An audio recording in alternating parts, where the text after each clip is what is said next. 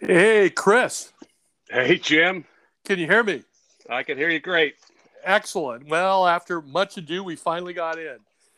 I'll do a quick intro. This is Jim English, and welcome to the Who Gives a Shit Files. And I appreciate you listening. And I have a special guest here, one that's near and dear to my heart, because he introduced me to bourbon. And I have a very nice relationship with bourbon. And it's all due to Mr. Chris Burt. So, Chris, thank you for joining the podcast. Oh, I love it. I've been listening to all your shows, and I've really enjoyed it. I really have learned a lot. And you're my favorite guest so far is your sister, just so you know that. She still holds the record as far as I'm concerned, but it's been great. I will never tell her that, because I will never hear the end of it. And I'm, you know, I'm just so excited to have you on now. So you started working in the liquor industry how long ago?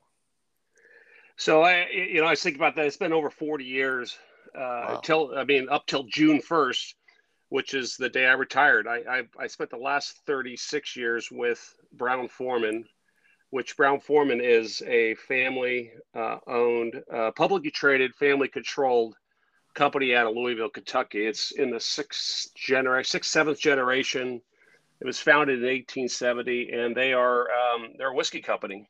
They founded the bourbon. They got the first registered bourbon in Old Forester. So. Spent 36 years there, and then prior to that, I put myself through college running a liquor store. I wasn't able to purchase a bottle of bourbon to drink, but I was able to buy well over seven figures of different alcohol that we sold at this liquor store. I put myself through college, so you have those 5 years with the 36, well over 40. And so, wait a second. So Brown and Forman, who is known for Jack Daniels, right? That's their biggest product, or their most well-known product? Yeah, it is. That's the horse in the barn. But the company was founded on Old Forester, which is Kentucky straight bourbon. It's a small craft distillery. They've got a couple of multiple distilleries in the Louisville area. They own and founded Woodford Reserve. Distillery, and in addition to that, they own distilleries throughout the world. There's three Scotch distilleries that Brown-Forman owns. They own an Irish distillery, Slane, Irish distillers in the village of Slane, about an hour and a half outside Dublin. They own Benriach, Glendronach, and Glasgow in Scotland. They own distilleries in Mexico, Casa Herradura, the Horseshoe, the first. Reposado tequila ever made was from Casa Herradura, along with Jack Daniels, Old Forester, Woodford Reserve. They also have a couple of wineries, Sonoma Cutrer and Corbel. But the big horse in the barn for sure is Jack Daniels. I like it. That's a Kentucky expression, right? Yeah. The horse in the barn. I love it. So, did you say Old Forester was the first bourbon made in Kentucky? So Old Forester is the only bourbon that was sold before, during, and after Prohibition, and founded in 1870. And the Brown family started making and selling Old Forester in Louisville, Kentucky. And during Prohibition, they registered for a license to sell Old Forester for medicinal purposes, to help people when they weren't feeling so good during Prohibition, and then obviously after. They just built a beautiful new distillery downtown Louisville on Whiskey Row, which is the site of the original Old Forester distillery.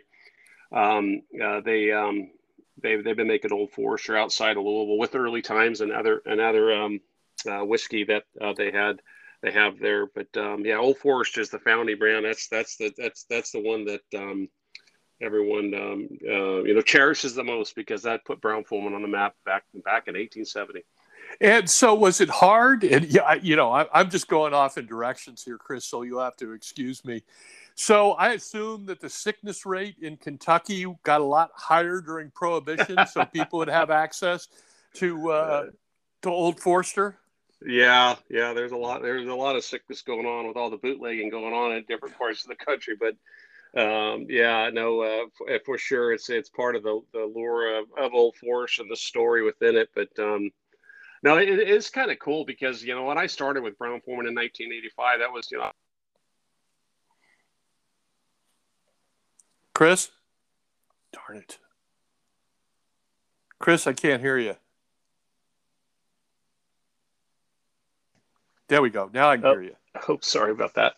But Old Forester is the one that's special. And what's special about it now is that Old Forester, as you know, makes so many great different expressions. As you know, one way to look at it is different varietals. When you think of whiskey now, think of different wine varietals that exist: Cabernet and Chardonnay and Merlots and Pinot Noirs and whatnot. It's the same. It's kind of the same thing in whiskeys, and within the different wine varietals, you make all kinds of different wines by doing different things with them. And Old Forester right now has got so many great bourbons that are coming out of the distillery that are just really exciting.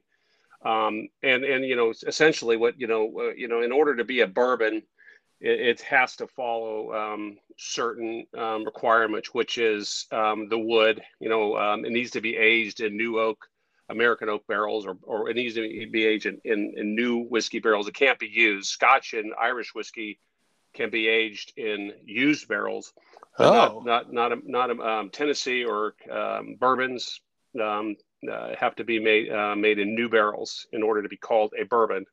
And it has to have 51% of the grain has to be corn. And then where it gets fun is that the distillers play with the other grains, the malt, the wheat, the rye. The water is so important in all all distilled spirits because it needs to be iron free. If you don't have iron free water, you got a problem because your whiskey is going to be black. You need to get those.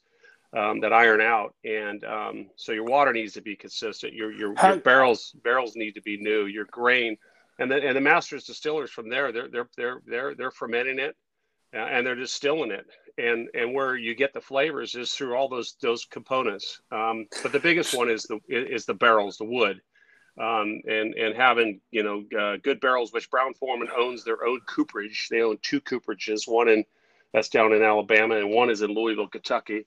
But making your own barrels is a big deal because the flavor from the whiskey comes mostly from the barrels. It's the whiskey that is aged in those barrels is seeping in and out of that wood over a prolonged period of time, and that is in many cases many years.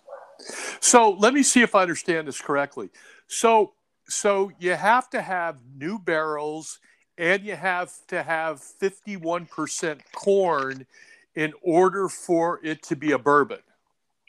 Yep. It has to be distilled at a minimum alcohol volume, not exceeding 160 proof. It has to be stored at no more. The proof can't be stored when it's aging in the barrel over a certain proof, and it needs to be bottled a minimum of 80 proof. So one way to always remember when you look at proof. Just cut it in half for alcohol by volume. So if you're drinking a whiskey that's 90 proof, it's 45% alcohol, or 80 proof, it's 40% alcohol. But in order to be a bourbon, it needs to be a minimum of 80 proof, 51% corn to go along with, the 49%, the other grains. Let's talk about the other grains in a second. I want to understand what the criteria is for bourbon. So so geography does not matter. You don't have to be made in Kentucky to be bourbon, huh? Nope. I see. And what % of bourbon is made in Kentucky? Probably 97%. I'm willing to bet somewhere in the 90s for sure. Now, Jack Daniels is not a bourbon. Is that correct? No, Jack Daniels is not a bourbon. And when you for those who have had the chance to go tour the Jack Daniels distillery in Lynchburg, Tennessee, it's pretty unique because Jack Daniels makes 10, 11, 12 million cases of whiskey out of this small little town, this small little holler in Lynchburg, and it You can't drink it there. You can't buy it there. So you go into the store, you can't buy liquor. It's a dry county. So you're kidding. No, Jack Daniels is a dry county. They make 12 million cases, but you can't legally buy a drop of it in Lynchburg County, in Moore County, in Lynchburg, Tennessee. That must be, I mean, what percent of the population in Lynchburg is associated with Jack Daniels and Brown-Forman? Yeah, you know, they did a study once, but if you go in, there's a small town square. It's a really, really cool town square, and you drive around it. It's mostly tied to Jack Daniels economically. The distillery is a big piece of that town. But there's a lot of other things too that are their shops and what have you. But it is a big piece of it for sure. Now, to the distiller, before we leave Jack Daniels, because you know that bourbon is one of my loves. But before we leave Jack Daniels, do the distillers tinker with the recipe at all, like they do with bourbon, to change Jack Daniels, or do they do it in different kegs? I mean, is Jack Daniels, it's commercially done, but do they tweak it at all and sell it in smaller batches? And if so, what do they do? So to drive for the consistency of 10 plus million cases that Jack Daniel's Old No. 7 Black Label is, it's the same with what the master distiller does with that. And Jack Daniel's has only in its lifetime had 8 master distillers, and the current master distiller, Chris Fletcher, and his great-grandfather was a master distiller. So from his family, 2 of the 9 came from the Fletcher family. But Jack Daniels has made this the same. They want to make sure, whether you're in Sydney, Australia, in anywhere else in the world, that you're gonna get Jack Daniels, and it's gonna be the way from the recipe and the way that Jack Daniels originally made it. And it's the process. It goes through one step that's a couple of steps that are different. The grain is a little different. It is 51% corn, but the grain makeup is different than, say, Old Forester or Woodford Reserve. So that's one noticeable difference. But Jack Daniels, every drop that comes out of that distillery is charcoal mellowed. So it goes through a filtration process, and that's the difference between Tennessee whiskey and bourbon, or Kentucky straight whiskey, as it notes. But what's really cool is going on with Jack Daniels now is there is a lot of really neat craft allocated items that are starting to come out, aged whiskeys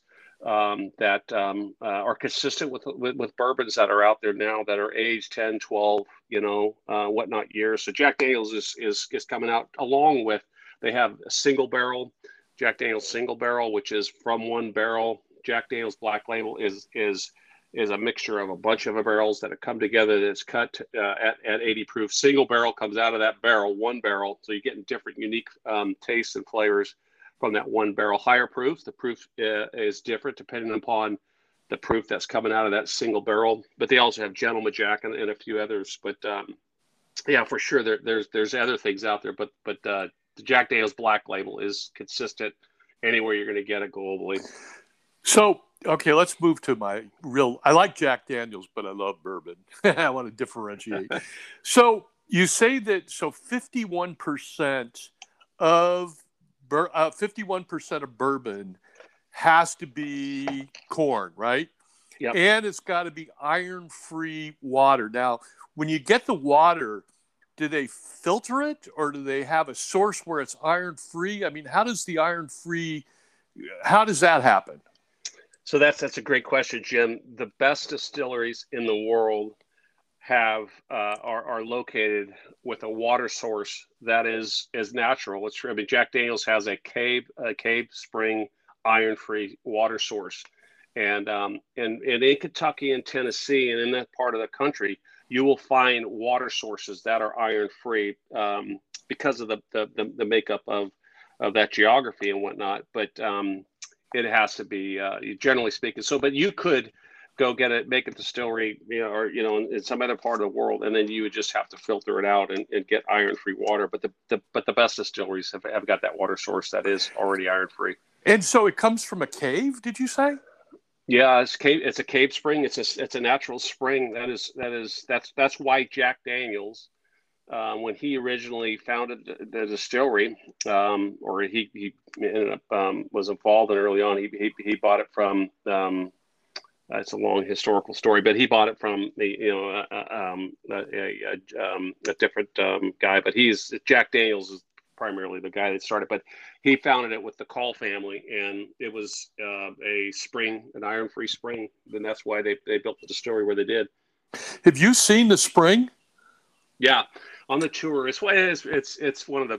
For anyone that gets to Nashville, it's about an hour and a half outside Nashville. It's for sure one of the things you want to go do. It's a really beautiful part of the country with just wonderful people, and the tour and the distillery is so real.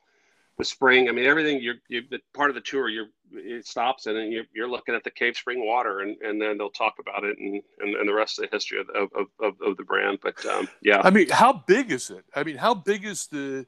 Is it just like a little? I mean, I have this thing in vision where it's just a spring that's real deep and has deep water. Is there a lot of surface area, for example?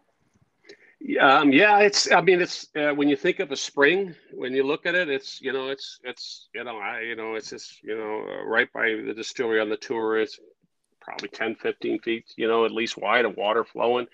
And then it goes deep down into the caves, and it comes up. They actually have they at one point, they had a tour of the caves that you could go down and follow this water source. It's pretty fascinating, but because of, probably as much as anything, going too far in any cave with, unsettling ground. But yeah, it's pretty cool. So have you ever tasted the water that just the straight water? Like, no, I have not, but okay. Yeah, that's a great question. That'd be interesting to taste, iron-free water. Is there a big taste difference? Yeah, I'd be curious. So, okay, so you got the iron-free water, and then you have the 51% corn, okay? And so are most bourbons consistent about the corn they use, or can you differentiate quality in a bourbon based on the type of corn you have, or is it real consistent? It's not consistent, and that's what makes it unique and fun. Because they're all the master distillers are going to be a little bit different, and the grain build, which is the first start of any distillation process, is that master distiller is picking a grain build, and you have to have malted barley, but it all comes down to how much wheat or how much rye you want to have in it, or how much corn. Woodford Reserve, as an example. It's heavier on corn. It's probably 70% corn. Really? But it's also heavier on rye than others. So being that's one of the key sources of the flavors coming from the grain build and then the fermentation process. But when you get to the distillation process, that's where it gets really unique because are you using, like Woodford uses, copper pot stills, and how many times are you distilling it to really create the purities that you're looking for? Woodford's distilled 3 times. So it just depends on that master distiller and the sources that they have and the taste that they're trying to create. So there's different types of corn they use based on the preference of the master distiller, right? Yep. Okay. Or the recipe. So like when Woodford was started, they said Woodford Reserve Distillers Select, this is our recipe. And so any master distiller that comes along, okay, so for Woodford Reserve, so you will have that consistency that the consumers have come to appreciate and enjoy. But what's unique is the master distiller, when it comes to barrel proof or batch proof, or you have a Woodford Reserve rye, which is 51% rye, so you're getting a lot of hotter, spicier. You have a Woodford Reserve wheat, you have a Woodford Reserve malt. So all these expressions, if it's called that, has to have a majority of that grain, 50% or more, in order to call it that. So, and then you're getting the flavor profiles, which are so unique and so different from each of them. And so the master's distillers at a place like Brown-Forman, who once again has got Jack Daniels and Woodford Reserve are their main commercial brands, is there competition among these guys, to who gets the most resources, who gets the most grain, their pecking orders. I mean, how does the interaction between these master distillers work? It's a great question. In Kentucky, they have now what's called a bourbon trail. Like in Napa, they have the Napa wine trail where you stop at different wineries. And in Kentucky, you do it. And Woodford Reserve's on it, and many of the competing other distilleries. And while they're competitive, they're also, it's an industry which is pretty small when you think about it. They work, we're competitive, and we want to win, but they're also, collaborative, they work with each other. Yeah, for sure. There's a lot of really good collaboration that occurs. I'd have to believe, but I'd also say is master distillers. They're amazing. They're like rock stars. I mean, Woodford Reserve, they are, and they most of them come up as chemists, and then they grow up in a distillery, and once you get to that spot. That's like, that's a big deal. So, we're lucky. I mean, Chris Morris oversees Woodford Reserve. He's the master distiller of Woodford Reserve and Old Forester. So he is the gatekeeper of what goes on there. But he does, a lot of his good friends are other master distillers. And but at the end of the day, they're not traded secrets or doing anything, but they're learning. And you know, what's so cool because whiskey, bourbon in particular, over the last 10 years has just gone to a whole nother level because of the innovation that has occurred within it. And a lot of that innovation has come from from these smart, creative master distillers. How many master distillers does Brown-Forman have? Another good question. Each property has one, so that there's three in Scotland. Ireland's got one, and down in Mexico, we have a for all the tequila brands down there, Casa Herradura has one. So Old Forester, Jack, and then with it you've got assistant master distillers, the team that they have below them that they're grooming for, that are coming up behind them.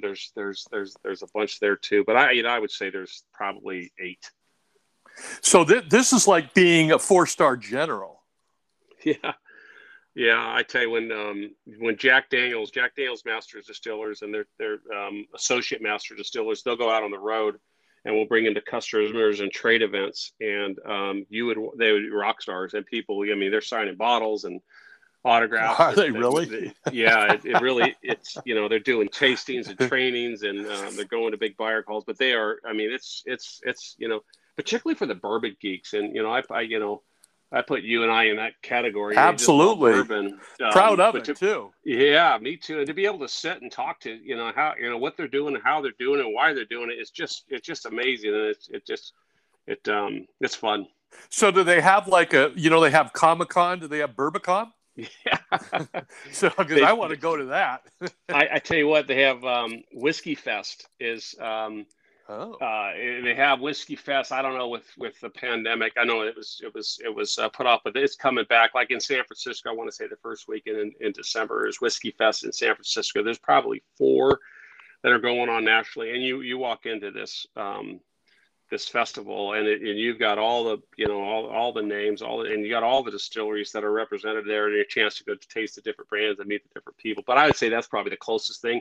And the tickets they're hard to get and they're expensive. And you walk in there, and it's got a little Comic-Con feel for sure. Does it really? Comic-Con, yeah. So there's lots of there's lots of competition. There's Maker's Mark, and there's Jim Beam, and there's lots of like little craft bourbons. Are you guys and I keep saying you guys, even though you're retired, and congratulations on your June 1st retirement, by the way. Thank you. So are the Brown-Forman master distillers, are people trying to hire them away all the time? The craft brew, the craft, bourbons, the small boutique bourbons, or the bigger ones, or are you guys hiring them from your competition, or are most of them homegrown and stay with Brown-Forman? Most come up through the ranks. They do. And most are, you know, I would say that the tenure with, I think, like Chris Morris, he has been with Brown-Forman, I want to say 30 years. Right. Chris Fletcher, interesting enough, he left and then came back. So but when he left, he wasn't a master distiller. He was in group. He was, you know, in waiting. But I would say that the smart companies take care of the master distillers and keep it around. And I do know the tenure at Brown-Forman is pretty good. So I would say for the most part they stay. But, you know, there's a lot of, I mean, like Jim Beam sold to Suntory. Suntory is a Japanese whiskey company. So there could have been some change or turnover then. But smartly, it's like Bill's Maker's Mark. Oh, my goodness. It's not, I'm just going to say Bill Samuels, but I'm thinking of the beer. But their master distiller, when Maker's Mark sold, the company that came in, Suntory came in, and they kept. Well, I know. I was thinking Bulleit whiskey. When Diageo bought Bulleit whiskey from Seagram's and a bunch of other brands, 20 years ago, 15 years ago, they kept their master distillers in place, and they figured out how to make sure they work it, because it's so important. Because the connection, not only to making these great products, but the connections to the consumers that know you have the authenticity that you're getting from it because of that master distiller being there so long is so important. So, yeah, I mean, it is important to have that longevity for sure. So you got the master distiller of Woodford. And by the way, I love Woodford, and the way I'll share it with the audience, the way I started enjoying Woodford is every time you came over for dinner, or I came over for dinner by your house, you would give me a bottle of Woodford Reserve, and it kept building up. And so I figured, well, hey, I better acquire a taste of that. And it didn't take me long to acquire a taste. But there's one master distiller, right, for Woodford, right? Woodford has got a master distiller and Chris Morris, and assistant master distiller. Now, I know they take and they change Woodford Reserve around, and they make, like, you know, for lack of a better term, a boutique type bourbon or an unusual bourbon. They'll tweak the process. They'll change it around. Because I know, like, 4 grain, oh, baby, is that good. So what do they do with that when they change what are the different variables that they change in Woodford Reserve to make kind of those boutique bourbons that you've brought by? Well, that's the cool thing. And then it's going on now in a big way, where these master distillers, they are, with each expression, just like the wine, you know, the winemakers and the different varietals that are coming out, they're doing different things. I mean, to your point with 4 grain, you know, Chris Morris in this case, he played around with the grain to create this unbelievable, you know, flavor profile. The proof was higher. He played with barrels, which is really interesting. The wood being such a big piece of the flavor, a big flavor component, you can play with wood. So you can age it 4 years, as an example, in an American, new American oak, and then you can bring some used, you know, Burgundy barrels, or you can bring barrels from Spain. You know, it's interesting. Woodford Reserves, they're high end. They've got a it's their Baccarat series. It's a pretty amazing product, but it's aged in you know, probably 8 years in you know, the regular new American oak barrels, but then they'll age it in, you know, for 4 years, whatever the numbers are. In this case, in 4 times used cognac barrels. So you're getting this finish within the wood with these cognac barrels. I mean, Woodford Reserve had a product out with their batch series that you're talking about, where they aged it with Sonoma Cutrer Pinot Noir barrels. And it's really interesting because Sonoma Cutrer, being the winery that Brown-Forman owns, they did the same thing where they had a Pinot where they finished it for 6 months in Woodford Reserve whiskey barrels. And it just really comes out with, yeah, all these different unbelievable flavor profiles. But yeah, that's what makes their job so exciting, particularly now with the consumer demand, with all these different expressions and different opportunities that they have. Is that still a bourbon then? I know you said you have to have it in new kegs. Do you have it to have, like, say, for example, you have to have it in a new American oak keg? It's oak, right? The kegs? Yep. And do you have to have it for 4 years, and then you can start using other kegs, cognac, Chardonnay, all those different kegs, and would it still be bourbon at that point?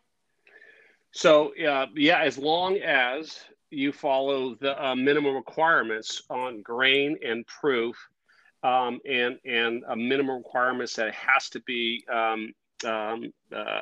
aged, stored in a new charred new oak barrels. And so if you do that, the minimum requirements, which is 2 years, from there, they have at it. Brands like, Woodford, as an example, and Old Forester, they're aging a lot longer than the minimum requirements. They're the grain and the woods and the things that they're using, and that's what's making it so unique in its own right. But you have to follow just the minimum. But the fun stuff occurs, when they're laying it. It's like one of your favorites is birthday bourbon. It comes out once a year. You bet. It's aged 10. It depends on how many years, but 12 years. And it's each year, you just don't know how much you're going to get because of the yield. But it's really interesting, and this is a shout out to a friend of your wife and mine, Diane. She asked a question about angel share, and angel share is when you go through the process and you put the whiskey into the barrel, and you put that barrel into the barrel house, and it sits there for years and years and years and years. There's a component that evaporates. Alcohol will evaporate, and water evaporate, and so it evaporates out, and so they call whatever leaves that barrel the angel share. When I was touring one of our distilleries, Benriach in Scotland, I asked the distiller. I said, what's the most expensive barrel? No, I said, what's the oldest barrel of Scotch in that warehouse? And he looked around and he found this barrel, and he says, it's right there. That barrel's 35 years old. And I said, whoa. And he said, you want to know an interesting fact? He said, that barrel's been sitting there for 35 years. He says, but when we open it up, it's probably going to be half full. And really? And I looked at him, I said, them angels have been drinking good around here, because it's just evaporated into, that's what they call the angel share. That is amazing. So the master distillers, and I love this concept of a master distiller, and you and I have never discussed this before, but we've never gone into this much depth. Usually when we're talking bourbon, we drink the bourbon and we talk about something else, but this is really interesting. That's okay. Chris. Yeah, this is great. So how much when a master distiller, he gets a concept in his head, okay? A combination, you need the minimum to be a bourbon, and then you have the variables. You have the barrels are a variable after a minimum of 2 years, and the grains, and like when he's doing this, or she is doing this, do they have like a concept of what it's going to taste like and how good it's going to be? Or do they just, or are they like mad scientists experimenting and hoping that it comes out well? Like, how much of this is calculated and how much of it is just wild ass experimentation? I love the way that you put that. It's I think in some ways the best jobs are master tasters. Old Forester has a master taster. Her name is Jackie Zeck. She's amazing. But that's her job. I mean, think about it. And it's like, wine chasers, they swirl it and they taste it. They spit. There's a lot of spit out. If you sit there and taste it all day long, that's probably not going to be too good. But so the master tasters are, you know, that's part of the master distillers team that, you know, works on making sure that what's put down or whatever that they're playing with and toying with is going to come out and get ready to be put in the bottle and ultimately be sold to the consumer. But yeah, for sure that they're going to go through. They're going to make sure that it's right. And every barrel that comes out of any of these distilleries, they are checking that and they're tasting it. There's a barrel steep that goes in and there's a way that they do is pretty amazing to make sure they look at the color, they smell it, they're looking at it, they're going, okay, ready, go. And so it's a pretty interesting process, but it's for sure maybe one of the best jobs that's out there, a distillery master taster. So, okay, I've got a lot of stuff running through my mind. So you got a situation where you have the master taster, right? Now they've got to wait. Okay, so you're building this bourbon and you got to let it age. Now, so do the tasters taste it at what point in the process? That's a good question. I don't know. I'm sure it's throughout it. The master distillers, what they're doing is they're making sure throughout the process that whiskey is in the right, you know, it's being aged correctly. And it's really interesting is the when you put the whiskey into the barrels, into the barrel house, and you age it. You don't know when, in a lot of cases, when it's going to be ready because of where it sits within the barrel house, because the whiskey gains its flavor by it getting really hot and it getting really cold, and the whiskey is being poured into the wood and being pulled out during the hot and the cold seasons, and that's where it gets the flavors. And that flavor is what ultimately is they're going to decide when it's ready to pull. And what's interesting when you look at scotches, that we sell scotches, or you know, Brown-Forman sells scotches. Scotches take longer. So when you look at a Scotch, 25 years old, or 20 years, or 15, well, a lot of the reason why it takes that it says that long is because it takes longer. And why does it take longer? Because of the climate. You know, in Scotland, one thing, you know, it's a consistent climate. It doesn't get super hot. It doesn't get super cold. Go back to Tennessee right now. It's hot. You know, go to Tennessee in 6 months. It's cold, so you're gonna go Kentucky, Tennessee right next to you. So you're getting that those swings. The other thing that's interesting is when you use new barrels, the whiskey is gonna become more flavorful quicker. Where Scotch and Irish whiskeys, they use predominantly used barrels. In fact, when Jack Daniels and bourbons are done, a lot of the barrels are sold to Scotch distillers so that they can age their Scotch in it. So, and that gives them that flavor profile, but it takes longer. And then ultimately, they'll be able to put their age statement on it. But yeah, it just depends. You'll see when you look at, unless there's a bourbon age statement, which generally the age statement is when it gets up double digit. You just don't know, but I know that a lot of bourbons, you know, the minimum has got to be 2 years, but you know, Woodford Reserve is 4, 5, 6, 7. I mean, think about how long that. Same thing with Jack Daniels, and it's just not going to get pulled until it's ready. Yeah, but you know what's going on. So you got just one quick question. So if I understand this correctly, that the bourbon barrels, based on the temperature of the warehouse they're stored in, breathe, so they get absorbed by the wood and then excreted from the wood, right? Yep, 100%. Wow. So you got a situation. Okay, I'm a master distiller, and I did my corn, my 51% corn. I did my 4 years in a barrel, and then I started putting it in, you know, a cognac barrel, and I put barley and malt and hops, or I started messing with the grains, right?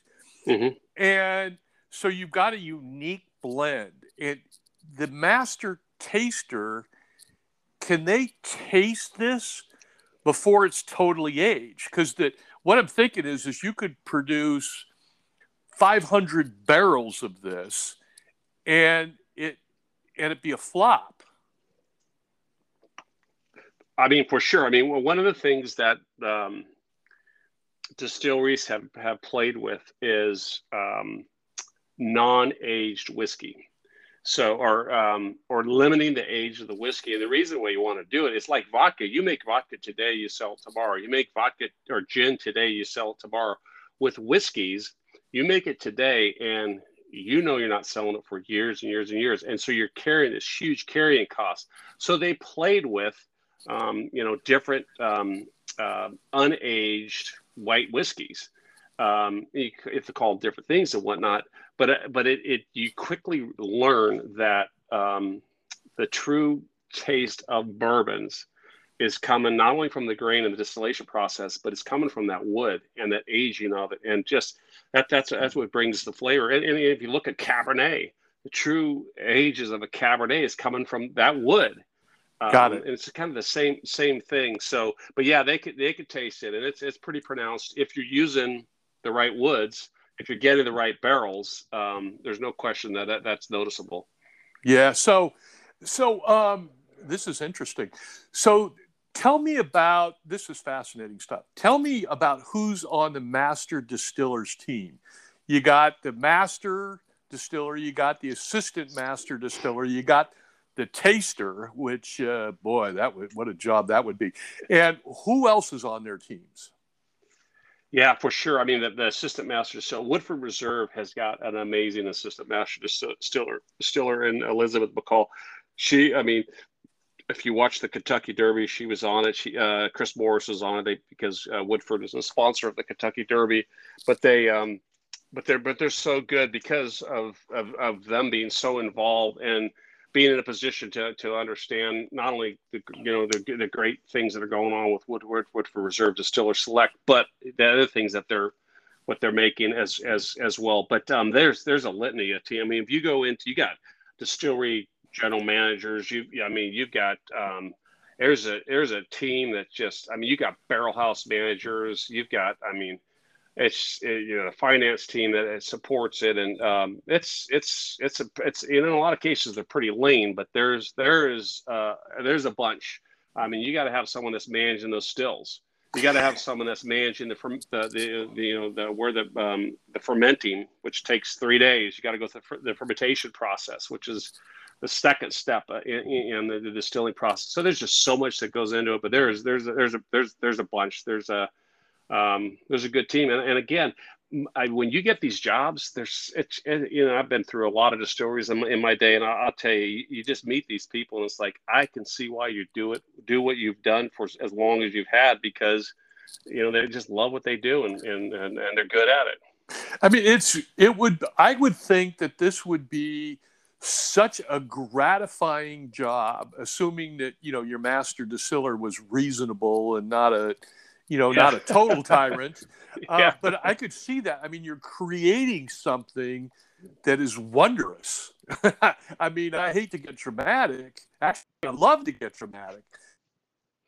You could taste the fruits of your labor. Yeah, no question. It's very rewarding, very rewarding. All right, so let's get to Chris Burt's personal preferences. Okay, so the commercial bourbon that you like the best is Woodford Reserve. Is that correct? Or is it Old Forester? It probably would be Old Forester. Jack Daniels, really? It could be. It would probably be Old Forester, because Old Forester, 1985. That was the first brand that I had. Old Forester was the one of the 5 brands that I sold then. I didn't have Jack Daniels then. I didn't have Woodford then, obviously, and but it being the founding brand of this company that treated myself, my family so well. Working for the Brown family, they are just amazing people, and it would probably be Old Forester. What's cool about Old Forester is, if you love rye, which I do, I love the Old Forester rye because it's 50+% rye grain, and it's got a spice to it. I love the spice side of it. I love birthday bourbon. I mean, they've got some distiller select stuff that's coming out of that distillery that's just fun. But saying that, you know, my goodness, if you know what's the old adage? You love all your children. I love Woodford too. And I tell you, one of the sleepers that is probably my favorite. It's an Irish whiskey because on my Irish side, you know, my mom was Dwyer. Is Slane. Slane is triple distilled and triple cast. They use three different barrels to age Slane. They use new oak barrels, and they age it for an X period of time. They use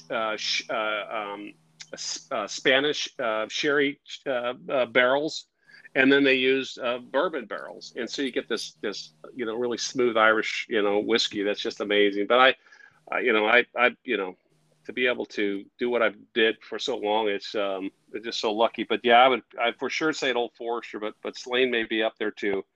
Now, what about, so of the boutique bourbons, or the boutique whiskeys that are made in smaller doses, what is your favorite and why, and how did they make it?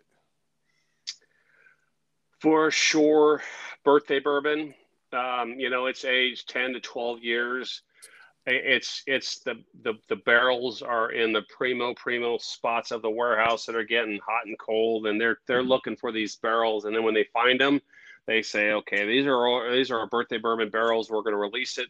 The second week are in September, which is the founding, Brown-Forman's founding father, George Garvin Brown's birthday. So that's why it gets released then, and you can't get any of it. I get more calls, at least I used to. How do you get a hold of birthday bourbon? But birthday bourbon is just magic. It's just so smooth and it's so flavorful, and they do a really good job. But what's the proof, Chris? It depends. Every year it's different. It's generally high 90s to low 100s, but it just depends on what Chris and team want to go do with that year's birthday bourbon. Because I remember tasting that. How long is that aged for? So I mean, it early depends, on. Right? Yeah, well, I mean, it's interesting. It's at least 10. It's up to 12. The demand has been so high that they're releasing some of it a little earlier. It's ready. I mean, when you get up to 10, 11, 12, but it's a minimum of 10. It gets up to 12. But generally, because if you're aging it right and you're aging in the right woods, it's ready by then. You're going to get all the flavor and that you're looking for out of a bourbon at that point. But it just depends. So, 2011, for the batch that's released in 2021, it was distilled and barreled in 2011. Is that correct? Yep. Okay, so. What do they do then? How much of it do they produce? Like, do they produce, 20 cases of bourbon, of birthday bourbon, 400 cases of bourbon? Does it depend on the yield? Does it depend? What are the variables and how much do they produce? Yeah, it depends on what those angels are looking for in their share. This year, I think it's about 50 barrels that'll come out of the distillery that they're getting ready to bottle. It'll probably equate to a barrel. You're going to get around a 50, 60, six-pack, 750 cases.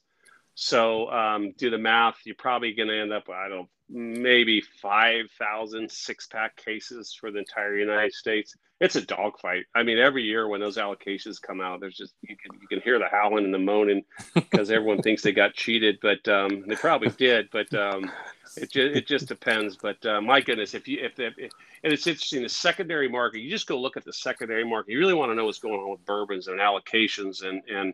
What's going on with that. It's just go look at the secondary market, go look on eBay, and go look at the different ways to go buy you know, some of these allocated items that people get their hands on. It's fascinating. And some of it is like birthday bourbon will come out and people will figure out how to get it. And you'll be able to get it for $100, $110, $20 at retail, somewhere around then per bottle.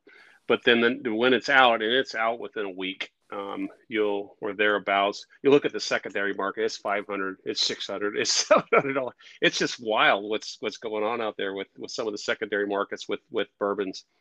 So you were sales VP of the Western region, and I know your territory varied. So you were like an intermediary between many distributors and chains and stores and things like that. And I would imagine that everybody knew when birthday bourbons are coming out, and that you had to, were you in charge of like allocating to a distributor how many they got, or how is the deck divided out? Yeah, our brand teams, our Old Forester brand team, they'll start, basically shuffling the deck right then, and then handing out everyone's, allocations. So they'll start at the top, and it trickles. Once it gets to the regions, then you look at it and you can move it around from there. But as you move it around, you get customers. To your point, they're going to call. The big customers are going to just scream. And the reality is you want to make sure you can get it to the end consumer as best you can. So you want the on-premise to have it so you can go in a bar and go buy a drink and try it. But so wait a second. It just depends. So wait a second. Okay, because I want to understand how this cascades down, the allocation. Okay. So you got what'd you call them? The budget people? Yeah, the brand teams. The brand teams. So did they give to you a certain amount of birthday bourbon? Yep. So they'll look at. I mean, a really good example is Oregon. Oregon is one of my states, and Oregon is a control state, meaning that if you want to buy liquor, you want to buy bourbon, you got to go to a control state store. Right. Right. So in Oregon, let's say Oregon last year got 75 six-pack cases, probably somewhere around there, and those 75 cases go into bailment into the Oregon Liquor Control Board, and then they disperse it out to the stores, and which is really interesting. It goes to the stores, and if you're an on-premise account, you're a bar, a whiskey bar, and there's some really good ones. They got to go to, in this case, they got to go beg that liquor store that got their one case allocation to try to get a buy. And then they all just get mad. Nobody's happy at the end of it. I wouldn't except for those that get a hold of a bottle or two, I guess. But so it's just what it is. Okay. So you're given your allocation, right? Yep. So, yep. Okay. And so you divide it up from there. Is that your responsibility, or you get guidance from them? No, we get guidance from them. We have teams that do it. But you take our biggest retail. I mean, Costco. They've got a really nice craft spirit section in Costco's, and they are one of our biggest customers. They get so mad at us because they think they need to get all of it. Of course the retailers do, and you try to give them amount, and then you try to give it to the high index big whiskey stores that they have, where they've got that those bourbon geeks that are coming in and whatnot. So you just do your best, but no matter what, you fail miserably every year because it's just not enough, and they get all mad at you. But it's you and the brand team that does the allocation in your region, right? Yep. Yep. Okay. Yep. So it's not like they're, because I could see like everybody calling you, going, how come I didn't get this? This is, everybody's crying to you, but it's not totally your responsibility to deal the cards out. No, we by law we sell to a distributor, so we sell to in this case Republic National, and Republic National sells it to the retailers. So they're the ones that they get their fair share of it, and they a lot of what they sell, thousands of SKUs, different items, many that are allocated. So they deal with this daily. I mean, it's. it is a good challenge that they have, but yeah, it just depends. So what is your favorite bourbon or whiskey of all time? Which one do you like the best? Is it the birthday bourbon, or is it something else, something more obscure? You know, what's cool is it's the stuff that's coming out now, the different craft, the different expressions, the different woods, the different aging, the different grains. It changes. I love the Woodford Reserve, batch series that came out. I love the Sonoma Cutrer Pinot finish. It just rounded it out, and it was flavorful. It was smooth. It was still high proof. It's like you mentioned the 4 grain, and I just love those. And so what's cool is like a good bottle of wine that's just unique to that vintage and that year. Once they pull it out, it's like that could be different. No, if I know I always want to get Woodford Reserve, Distiller Select, and I know when I buy that bottle, it's going to be the same every time, and I love that too. But what's neat is your new favorite's going to change a lot, because you're able to go try these different expressions that are allocated, and they may not come back, and in many cases they won't come back in that same form. Whoa, this has been really interesting. So. We're going on an hour here, and you and I are going to have a barbecue pretty soon and probably drink a little bourbon and certainly a beer or some wine. What would you like to tell us about bourbon? You have an open forum to tell us anything about bourbon. Oh, wait a second. I got a question for you here before we do that. So you have some Brown-Forman has some really high-end tequila, right? Isn't that the most expensive thing? The most expensive bottle you retail is a tequila. Is that correct? Used to be. There was Herradura had a bottle of La Suprema that was aged. It's extra añejo aged in barrels, and it is depends on where you go, $300, $400, $500 a bottle. Beautiful package, Beautiful bottle. But that has been. Taken over by Woodford Reserve. Has a Baccarat crystal bottle with the whiskey that I described earlier. That's aged in 4 used cognac barrels. It's as close to cognac. I mean, it's just you taste it and go, oh my God, I'm drinking bourbon here. And it really is. But that's probably. $2,500 a bottle, I'm guessing. Whoa. Yeah. So you're going to bring a couple of those bottles over tonight? I'm going to bring at least four. And we could drink them all. So that's the most expensive. Now, have you tasted that? I have not. Particularly when I was leaving, I thought I got cheated on that one. Bunch of cheaps. No, that one, it was just coming out when I was leaving. And honestly, that one, it'd be fun to taste it once, but I mean, $2,500. I mean, we can buy a lot of good whiskey and not have to spend $25. I'm retired now, Jim. I can't be spending $2,500 a bottle.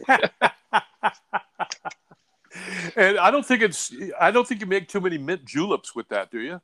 No. You don't want to do too many of those.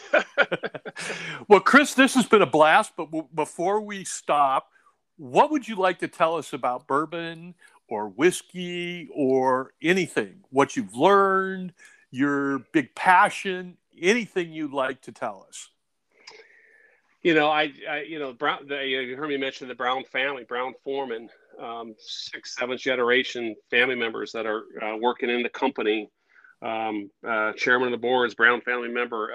There's 2 family, American family whiskey companies, Brown-Forman that are the biggest. I mean, you've got Diageo, which is UK, and they have Bulleit bourbon. They got Johnny Walker and others, but Brown-Forman and another one is Sazerac.